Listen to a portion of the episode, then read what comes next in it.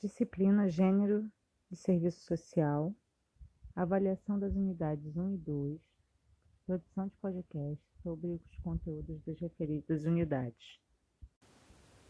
Trabalho desenvolvido sobre o módulo 2, encarceramento e as determinações de gênero, classe e raça. O texto referência foi da Angela Davis, Feminismo e Abolicionismo, Teorias e Práticas para o Século XXI, do livro A Liberdade é uma Luta Constante.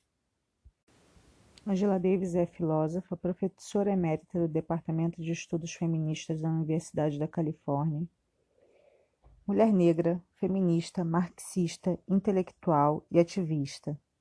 Referência dos movimentos negro e feminista, examina com seu olhar crítico conceitos de encarceramento como punição. Integrou o Partido Comunista dos Estados Unidos, tendo sido candidata a vice-presidente da República em 1980 e 1984. Próxima ao grupo Panteras Negras, foi presa na década de 1970 e ficou mundialmente conhecida pela mobilização da campanha Libertem Angela Davis. Autora de vários livros, sua obra é marcada por um pensamento que visa romper com as assimetrias sociais.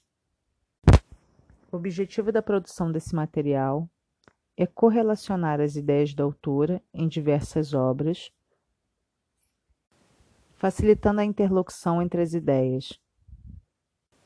A autora defende uma perspectiva antiprisional, traçando paralelos e desenvolvendo análise crítica a uma sociedade estruturalmente marcada pela tragédia da escravidão e que teve consequências profundamente devastadoras. A população carcerária feminina vítima dos processos de opressão e exploração exercidos pela ordem patriarcal, tem o racismo como um dos elementos principais para a sustentação do modo de produção capitalista.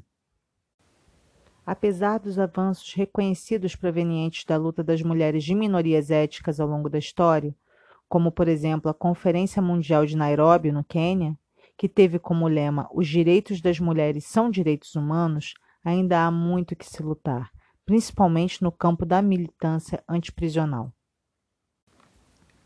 Uma das referências principais usadas pela autora no capítulo 8 do livro Liberdade, A Liberdade é uma Luta Constante, Feminismo e Abolicionismo, Teorias Práticas para o Século XXI, é o exemplo de Assata Shakur, e através, que através de suas memórias relaciona as perigosas interseções entre o racismo, dominação masculina e estratégias de repressão política. Em 1977, ela foi condenada por um assassinato e agressão em decorrência em seu envolvimento em um incidente ocorrido em 1973, em Nova Jersey, no qual o seu companheiro foi morto na troca de tiros, tornando-se assim a primeira mulher a ser incluída na lista de terroristas mais procurados pelo FBI. O casal parado sobre o argumento de uma suposta lanterna queimada, foi o alvo do que agora chamamos e conhecemos por perfil racial. A Sata foi confinada em uma prisão masculina, sob a vigilância 24 horas para todas as suas funções íntimas, isolada totalmente de qualquer convívio, amparo intelectual ou atendimento médico adequado. O fato dela ser acusada como uma mulher negra de ter matado um policial branco, arremeteu a um tratamento violentamente desumano e cruel.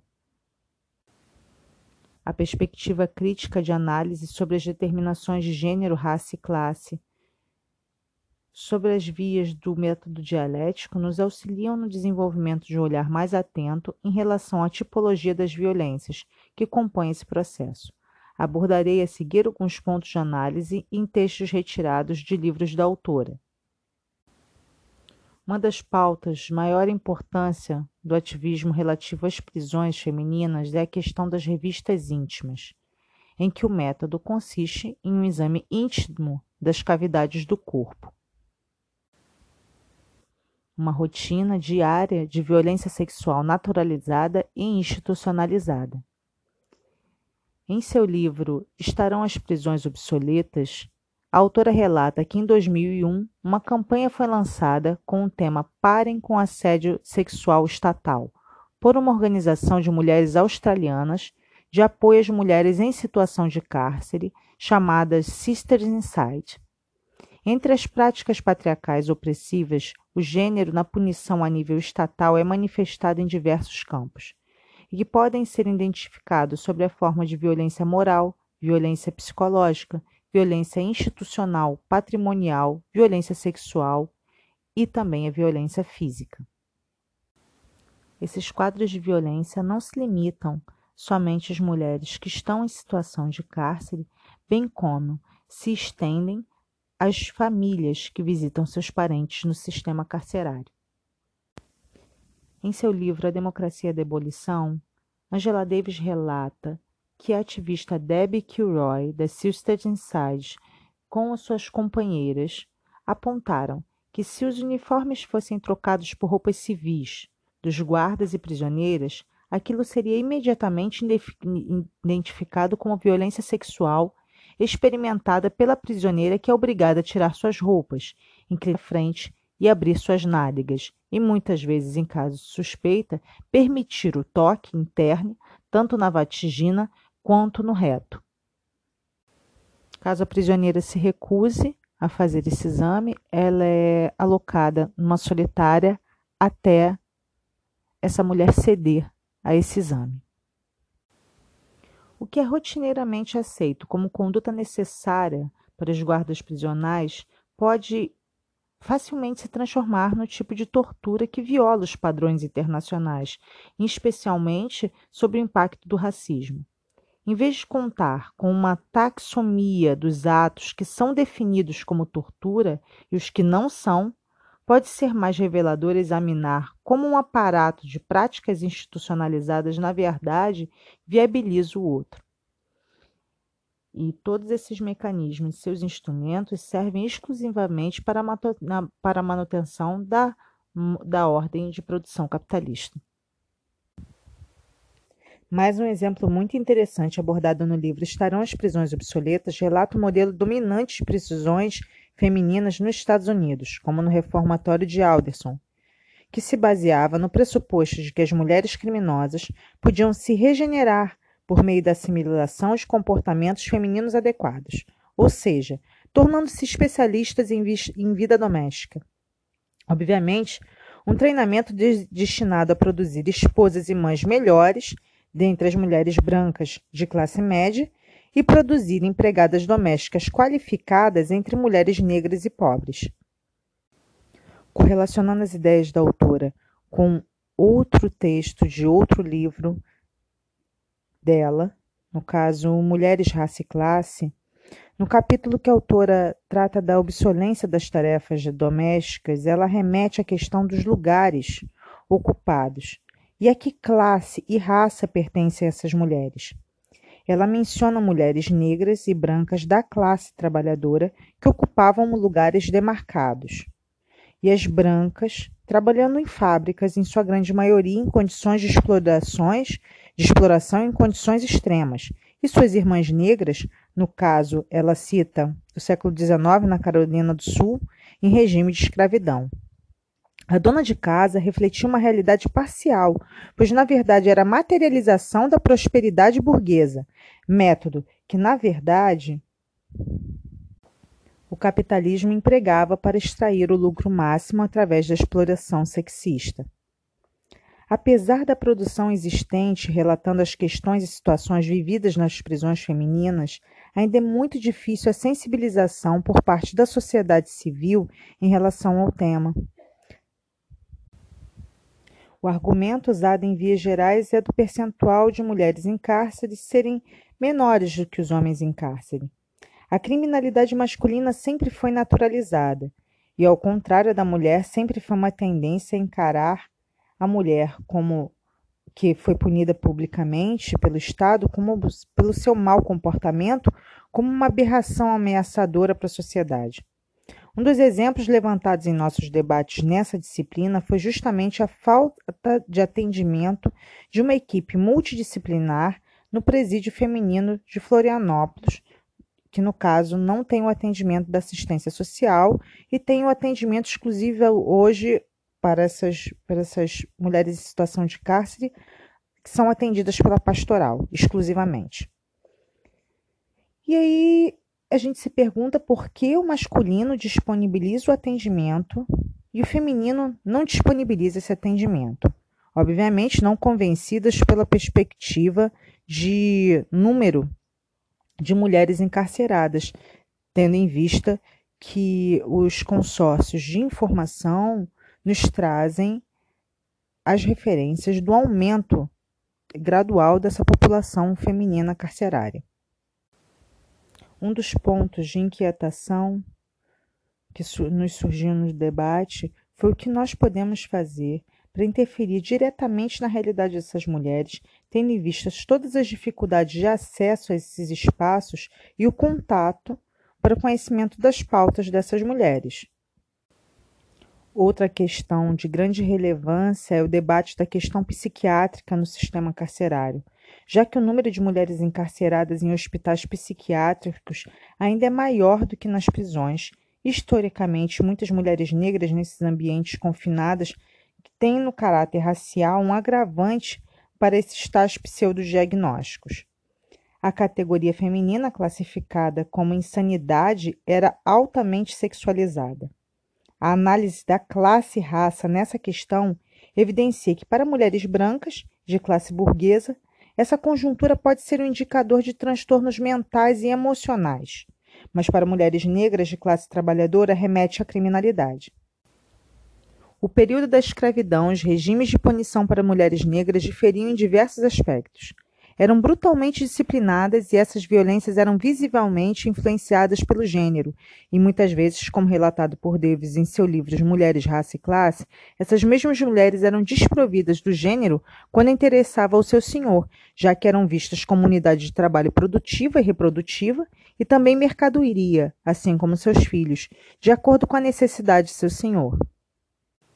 Se aprofundarmos contextos de punição nos contextos de escravidão, os estupros de senhores, dos senhores, a exploração sexual de sua capacidade reprodutiva e a valoração monetária proveniente da capacidade de se multiplicar, o açoitamento de grávidas como os métodos específicos, como açoitar, açoitar a grávida deitada no chão com um buraco para encaixar sua barriga, conforme os relatos de Moser Grande pela autora, em seu livro Democracia da Abolição, é possível correlacionar com os vídeos apresentados a questão da violência em diversos tipos na mulher em situação de cárcere, inserida num regime protocolar estatal configurada sobre a forma de violência institucional. Na lei brasileira, grávidas têm acesso ao pré-natal por direitos e garantias assegurados pela Lei de Execuções Penais. A Lei 13.434-2017 acrescentou um parágrafo único do artigo 292 do Código de Processo Penal que proíbe que grávidas sejam algemadas durante o parto e em fase de puerpério, apesar de não ser incomum ainda termos notícia desse tipo de abuso. A Lei da Primeira Infância garante ao direito da mulher em situação de cárcere a estrutura que acolha e atenda de maneira adequada e o acesso a políticas públicas de saúde da mulher e do planejamento reprodutivo, nutrição adequada, atenção humanizada e a gravidez e parto e puerpério e atendimento integral no âmbito da saúde. Porém, a maioria ainda não possui uma estrutura de atendimento adequado a mães e seus bebês, conforme o recomendado. A Lei 13.769 de 2018 propõe a prisão preventiva em prisão domiciliar quando o agente for gestante ou mulher com filho até 12 anos. Como condicionante, ela não deve ter agravantes e deve ser réu primária. Porém, isso não é uma garantia, apenas uma possibilidade. Nossa luta enquanto feministas e futuras profissionais da assistência social converge para fazer em prol da garantia dos direitos dessas mulheres, a acessibilidade a esses direitos e a efetivação e cumprimento dessas normativas. A elaboração de políticas públicas que promovam o atendimento dessas demandas em projetos desenvolvidos de maneira intersetorial e multidisciplinar, viabilizando assim instrumentos fundamentais para um progressivo projeto de organização popular dessas mulheres, apoiadas por uma rede articulada a movimentos sociais e sociedade civil. Destaca-se a importância da articulação com a rede de atendimento às mulheres vítimas de violência. A formação de profissionais no atendimento às mulheres vítimas de violência é indispensável no sistema carcerário, pois tende a receber mulheres oriundas de situações de violência e, no caso, a mulher em situação de, de cárcere de maneira permanente e atuante em diversas esferas até a sua chegada no sistema penal. Em conclusão, percebemos as relações de dominação e exploração às quais mulheres especialmente negras, são submetidas historicamente e à expressão da violência sobre as determinações de gênero, raça e classe, que tornam esse processo mais insidioso. Davis destaca em seu livro Liberdade é uma luta constante sobre as considerações sobre o feminismo que temos por objetivo alcançar e suas implicações para que de fato possamos na, interferir na realidade de todas as mulheres de maneira efetiva. O feminismo envolve muito mais que a igualdade de gênero. E envolve muito mais do que o gênero. O feminismo deve envolver a consciência em relação ao capitalismo, ao racismo, ao colonialismo e às pós-colonialidades, às capacidades físicas e a mais gêneros do que se pode, do que jamais imaginamos, a mais sexualidade do que jamais pensamos poder nomear. O feminismo não nos ajudou apenas a reconhecer uma série de conexões entre discursos, instituições, identidades e ideologias, que tendemos a examinar separadamente. Ele também nos ajudou a desenvolver estratégias epistemológicas e de organização que nos levam além da categoria mulher e gênero. As metodologias feministas nos impelem a explorar conexões que nem sempre são aparentes, nos impulsionam a explorar contradições e descobrir o que há de produtivo nelas. O feminismo insiste em métodos de pensamento e de ação que nos encorajam a uma reflexão que une coisas que parecem ser separadas e que desagrega coisas que parecem estar naturalmente unidas. Muito obrigada e uma boa noite.